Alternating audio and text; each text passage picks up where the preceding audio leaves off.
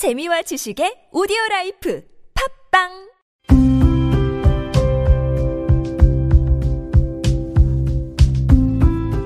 칼럼을 읽어드립니다.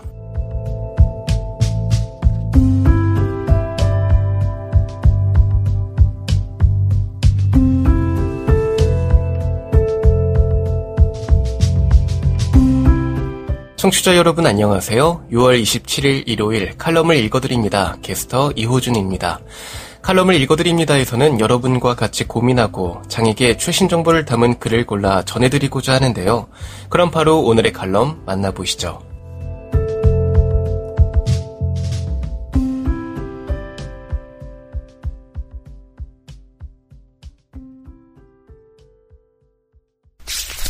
에이블 뉴스 손님 바로 앞에 있다고 말씀드렸잖아요.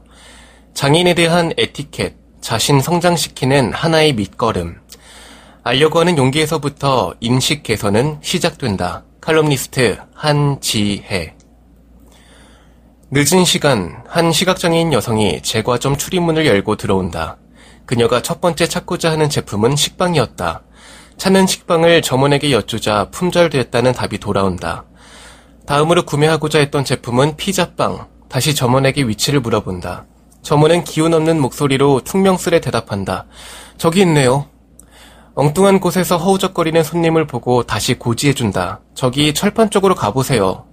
손님은 방향을 틀어 잔존 시력으로 겨우 보물찾기 게임이라도 하듯이 피자빵을 손에 든다. 다음은 마카롱이다. 그리 친절하지 못했던 점원에게 괜히 민폐라도 끼치는 듯 조심스레 손님은 또 물어본다. 어, 저기 마카롱은 어디 있나요?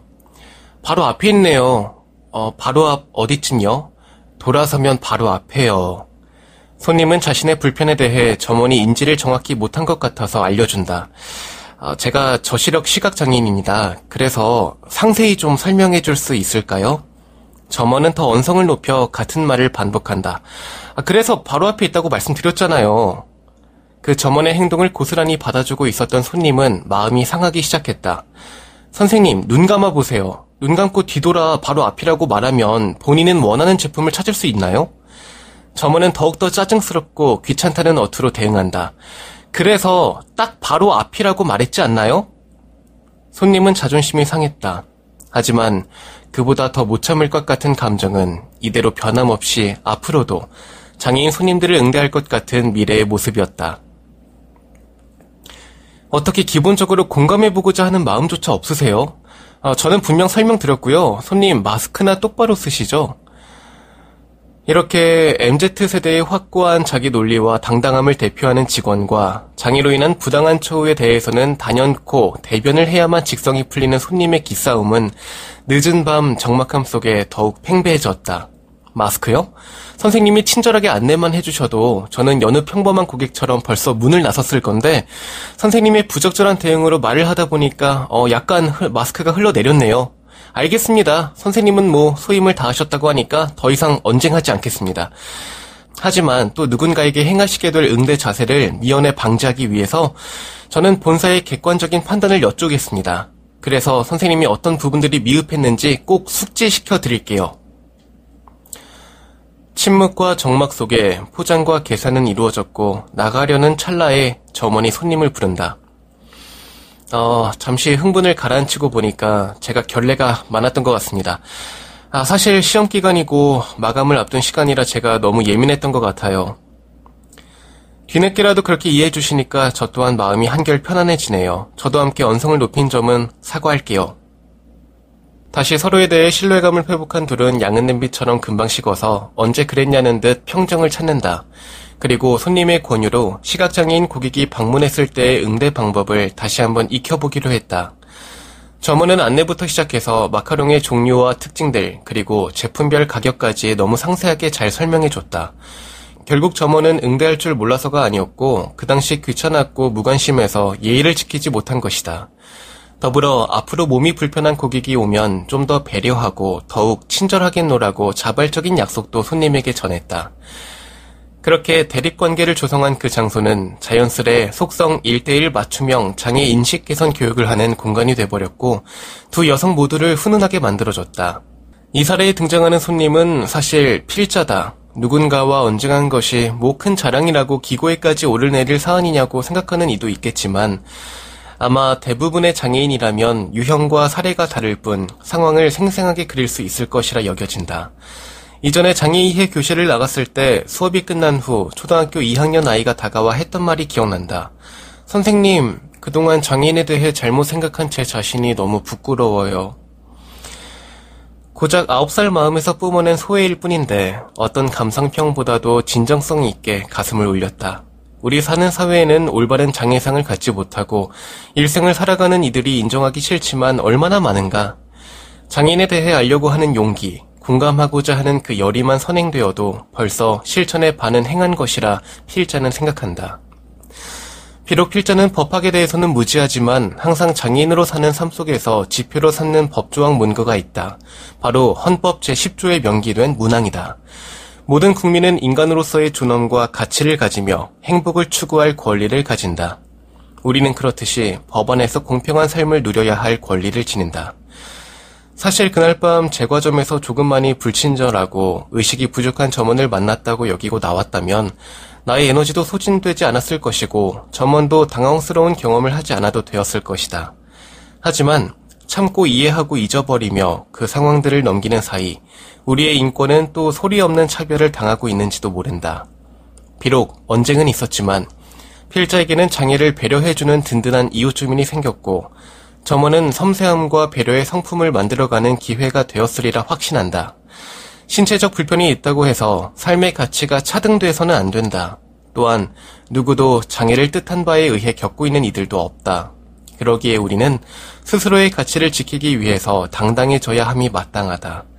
부당한 상황에서 묵인하고 참는 것은 그 순간 불편한 감정을 회피할 수는 있으나 추후 변화되지 않는 세상과 씨름해야 하는 힘겨움을 과중시킬 수도 있다.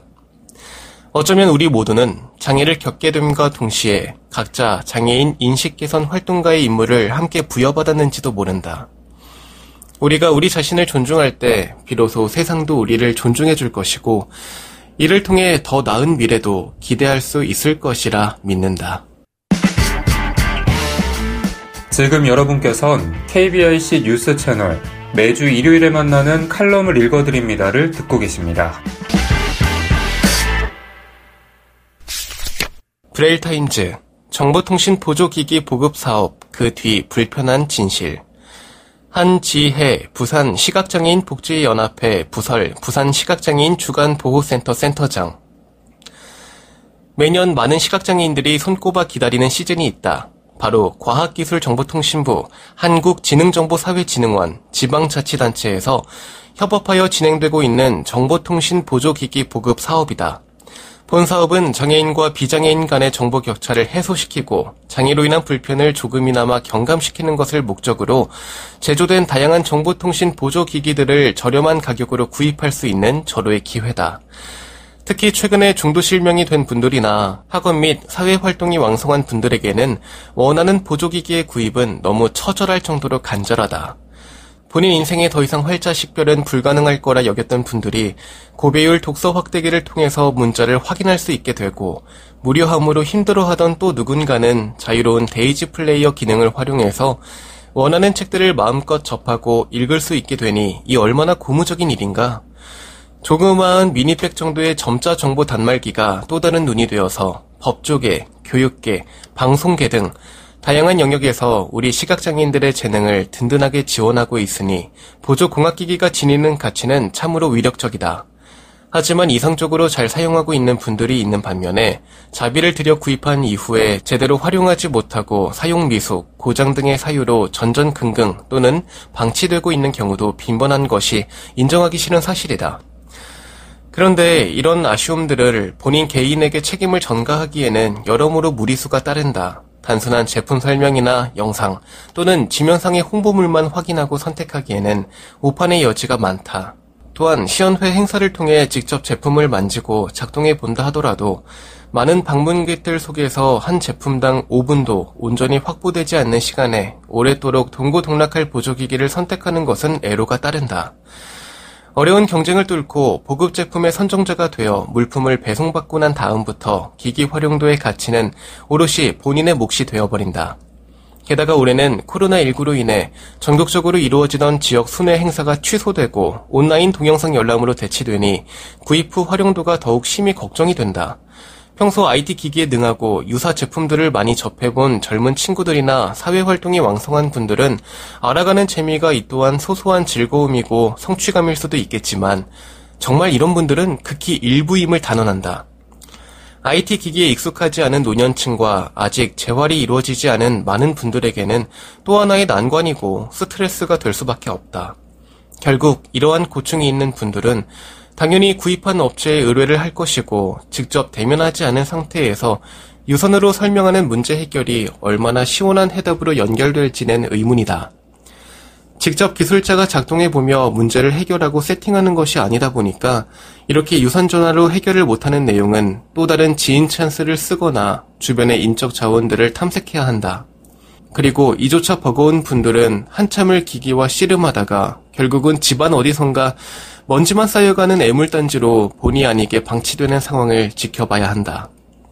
사실 우리 장애인들을 대상으로 보조기기를 개발하고 최대한 우리들에게 정상화된 삶을 만들어주기 위해 애쓰는 업체들을 보면 감사와 존경이 절로 나온다. 그리고 이렇게 고심과 노고 끝에 시판하게 되는 제품들이 구입한 당사자에게 최대한 가치 있고 쓰임새 있게 적용될 수 있도록 우리 모두는 사회적 책임을 함께 느껴야 한다.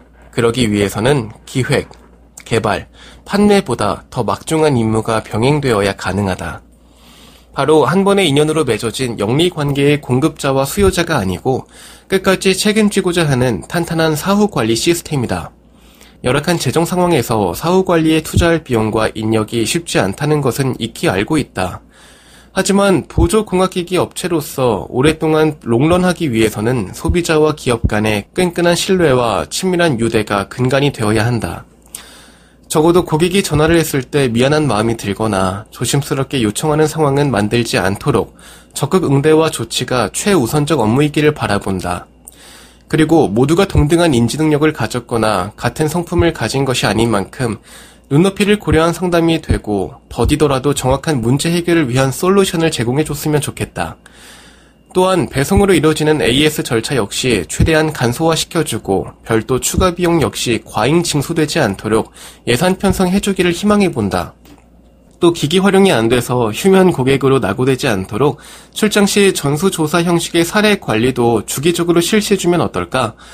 이렇듯 영업만큼 사후 관리도 온전한 열정을 쏟는다면 보조기기가 지니는 가치는 더 확장될 것이다.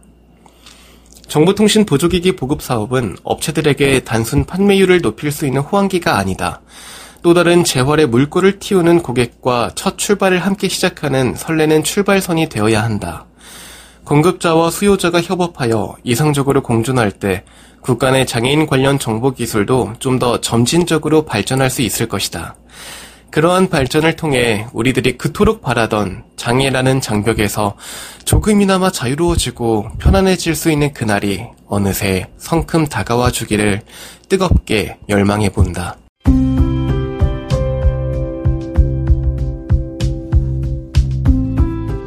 6월 27일 일요일 칼럼을 읽어드립니다. 오늘 준비한 소식은 여기까지입니다. 지금까지 제작의 이창훈, 진행의 이호준이었습니다. 끝까지 청취해주셔서 고맙습니다.